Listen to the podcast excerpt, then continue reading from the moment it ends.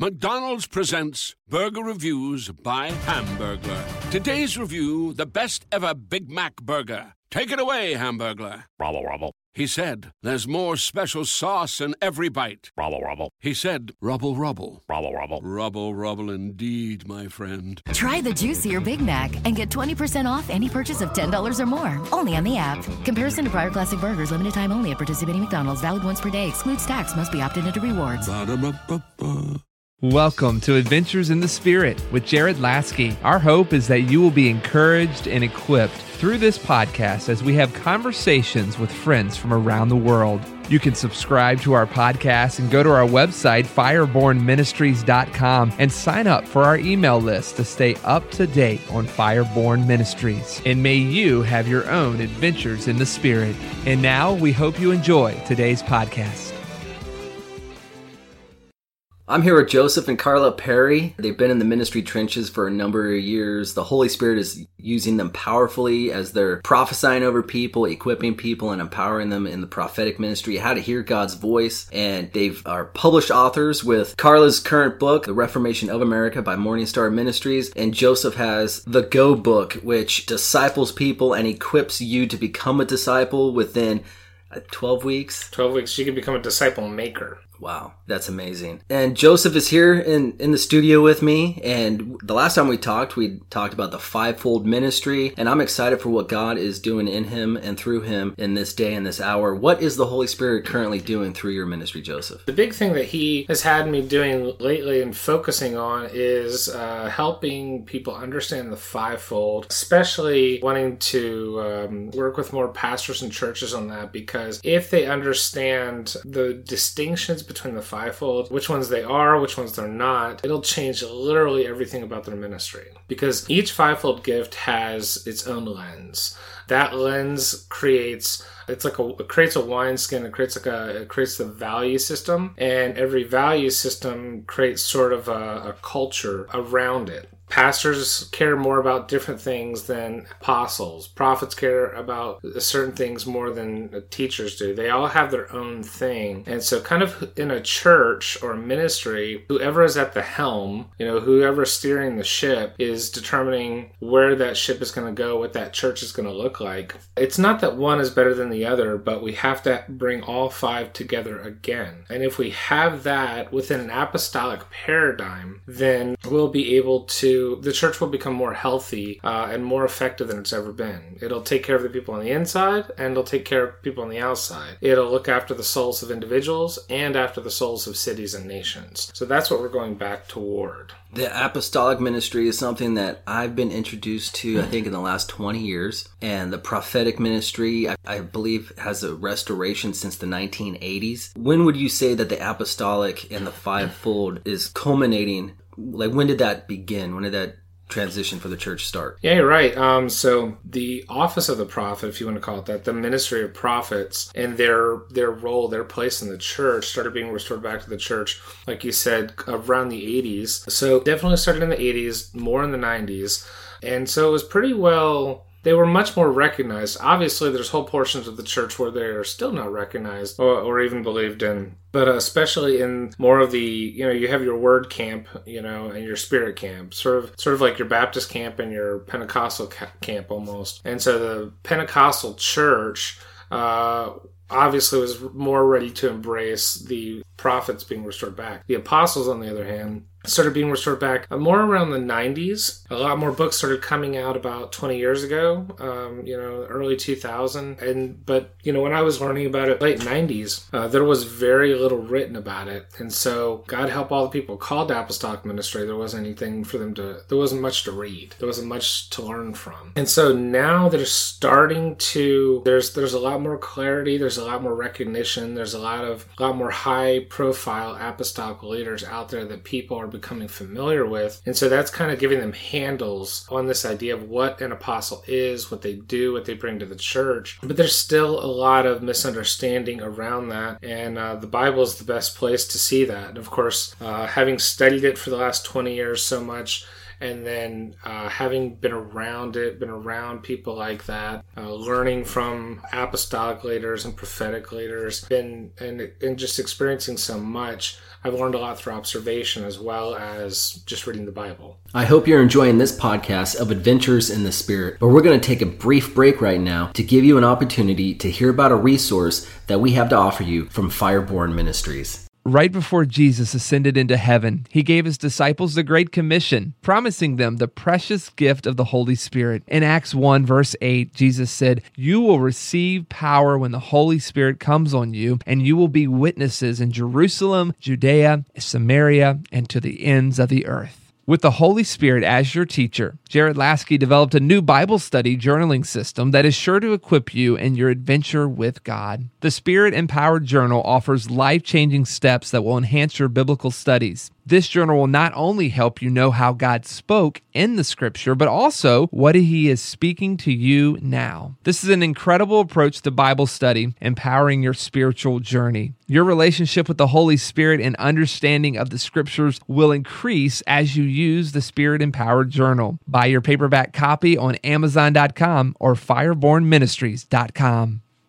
So the apostolic, you'd mentioned what they do. So if I'm an outsider and I'm looking in, what does the apostle bring, the modern day apostle bring to the body of Christ? In a lot of ways, I would say that they bring alignment with the kingdom. So we have kind of these ideas of, of what the kingdom is, and, and we were discussing earlier that we tend to live from earth toward heaven, uh, whereas the apostles help us see that we're seated with Christ in heavenly places. You read that in Ephesians chapter uh, 1 and 2.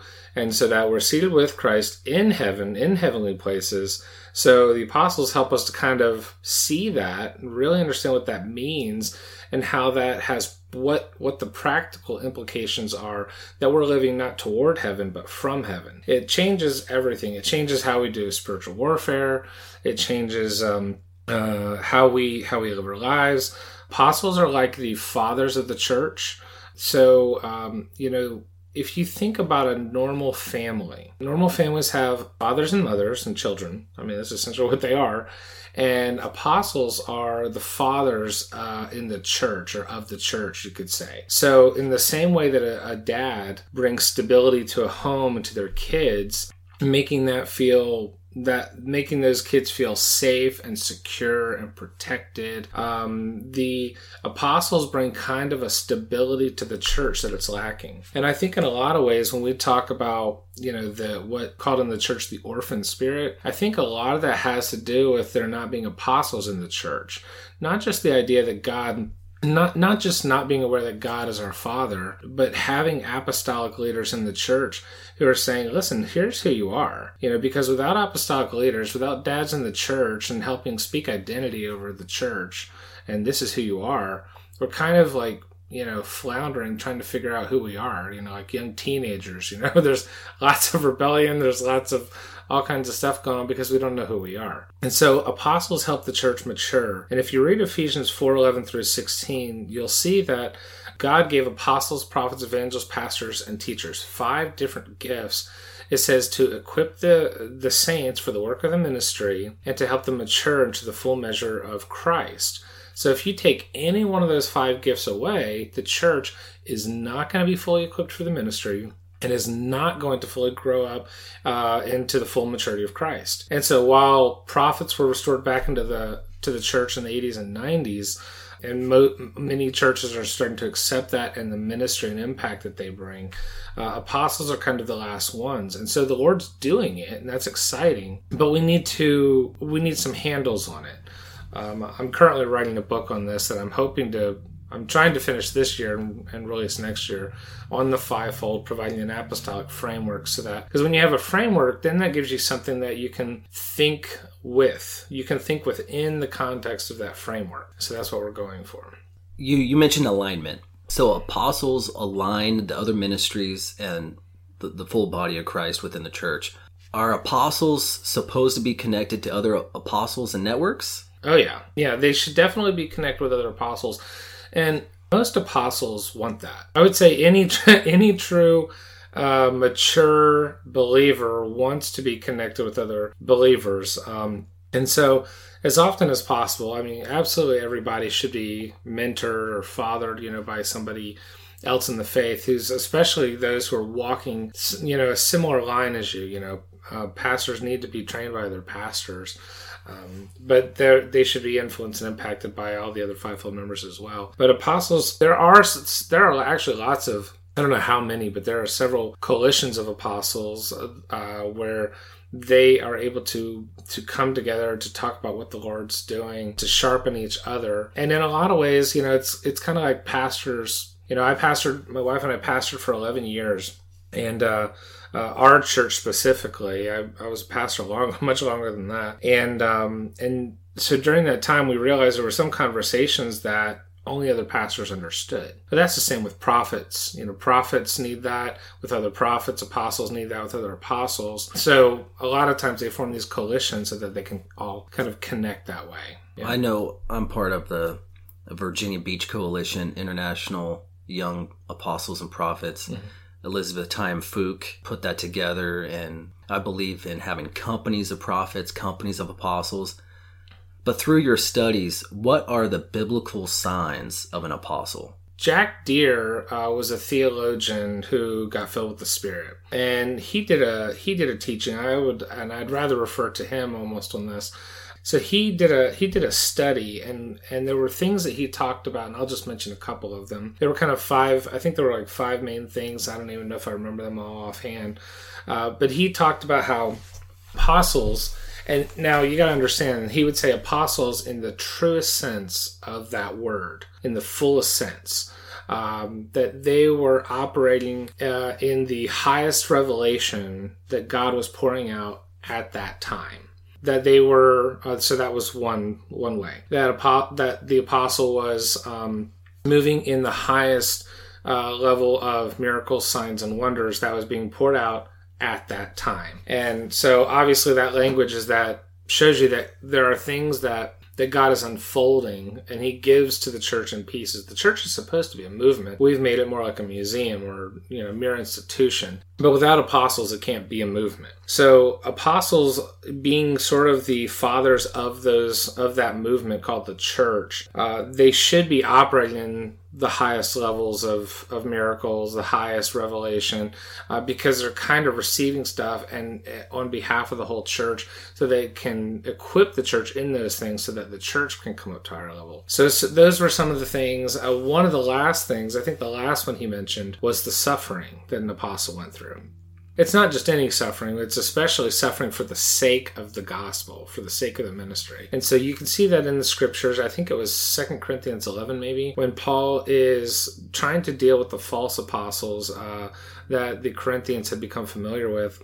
And he's saying, You guys are you know, just let them slap you in your face and, and treat you harshly. And, you know, Paul obviously came as a father who, you know, was loving and tender and, and cared for them. And he, and so he started to say, listen, you know, the way the these guys are appealing to the abundance of their revelations or this or that or the other. And he's saying you guys are letting them treat you harshly because of all their claims. And he's saying, he says, if you think these guys are doing this, I'm doing it far more. If you think they're doing this, I'm doing it far more. And then he says, but you know what? Jesus wouldn't talk like I'm talking to you right now. He wouldn't brag about this stuff. Like that's I'm not doing it the right way. He says, "Let me tell you about real apostleship." And I'm paraphrasing obviously. And he starts to point to all that he's suffered. And he talks about how many shipwrecks he's been in. He talks about how many times he's been flogged. I'm in danger in the city, danger in the country, danger from believers and unbelievers. I mean, literally everybody, you know.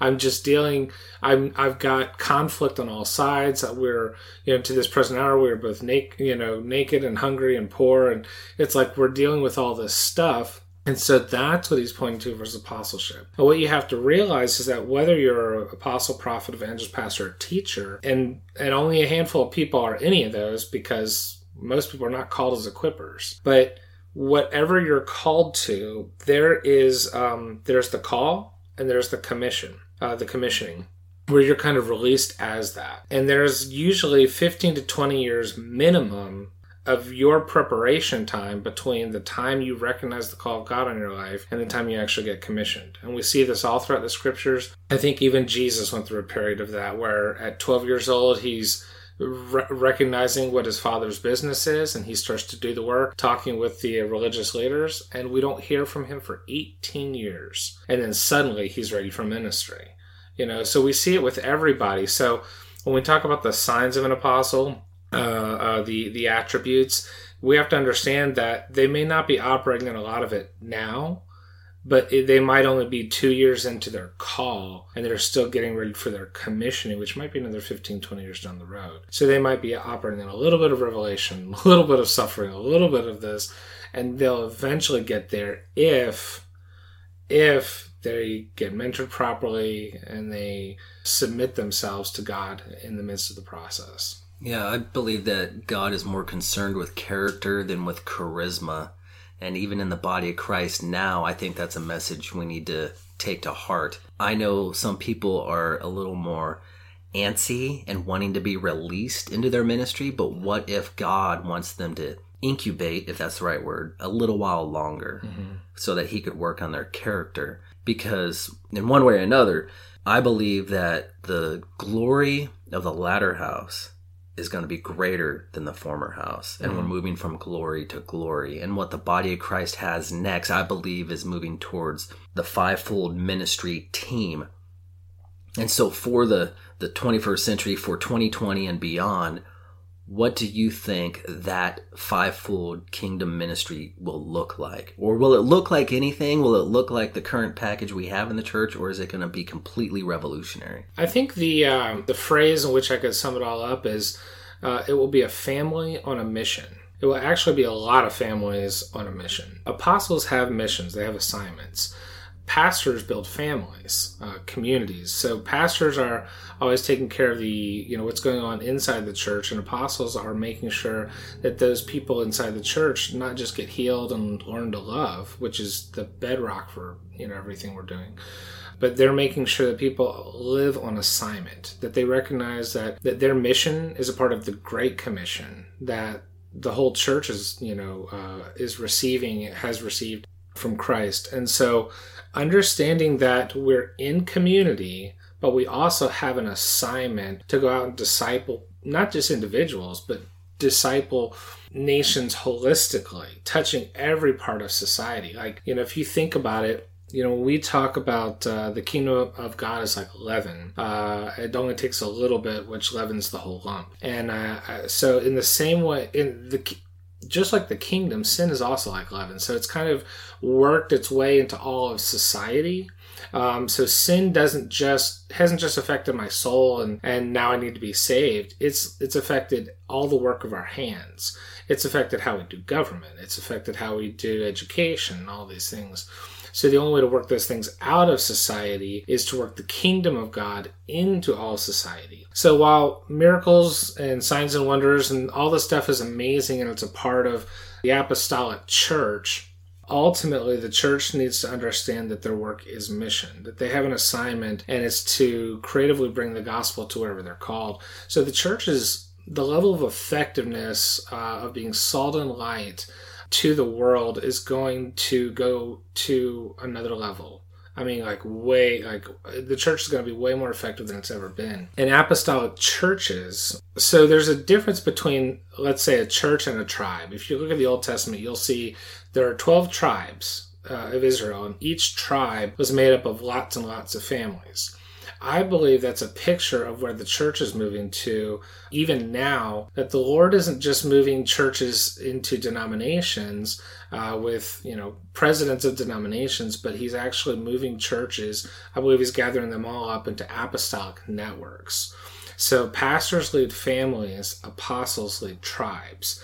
And so uh, an apostle might be a pastor, in function, but they're leading a tribe which is made up of lots of churches that are gathering around apostolic fathers. And you see this with, you know, Bethel Church, Bill Johnson, you know, in California, or, you know, John and Carol Arnott, you know, and the, uh, who used to, with uh, Catch the Fire, um, and just these different groups, Morningstar Ministries that we're a part of. So not every church is going to have an apostle, prophet, evangelist, pastor, teacher. I don't think there's enough apostles to go around. I don't think that's the point. I think the point is that we're learning from all of them, we're being equipped somehow by all of them, and most importantly, through relationship, we are drawing upon the grace that is on apostles and prophets.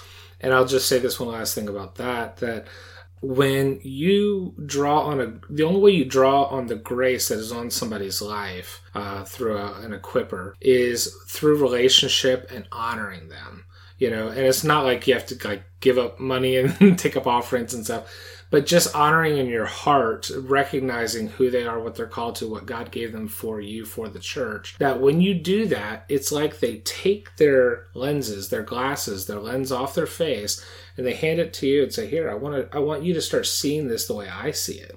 Because I can see something because God gave me an ability to look at things a certain way and at a certain level and I want to br- that'll bring you up and help you to break out of having limited vision. And so when we when we you know build relationships with apostles and prophets, uh, even pastors, evangelists, and teachers who have been operating on what I believe is maybe 25% of their gift and their calling, they're going to move into 100% capacity and the effectiveness is going to go to another level. Pastoral burnout is going to become a thing of the past. The frustrations of people trying to carry a gift that, that doesn't belong to them, it's going to go away and there's going to be a level of just joy and excitement in the church that we've never seen before.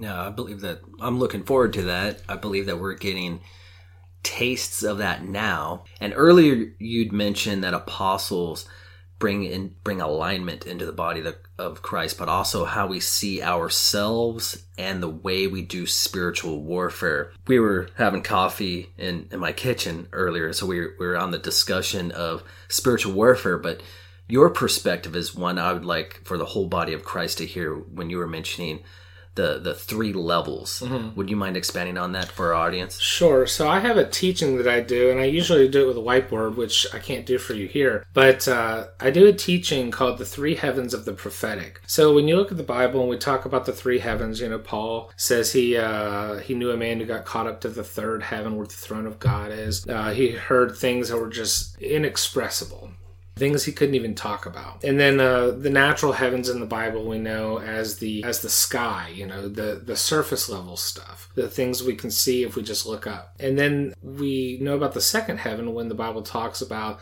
uh, the devil being the prince of the power of the air. So we call that the first level, the second level, and the third level. That's what I call them. And it's just a framework for how I understand it and how I can easily make distinctions between those. So if you read Ephesians 1, what you'll read is that it'll say, uh, I think it's around verse 20, 22, it says that Jesus was raised up and seated uh, at the right hand of the Father in the heavenly places. So, what do we call that?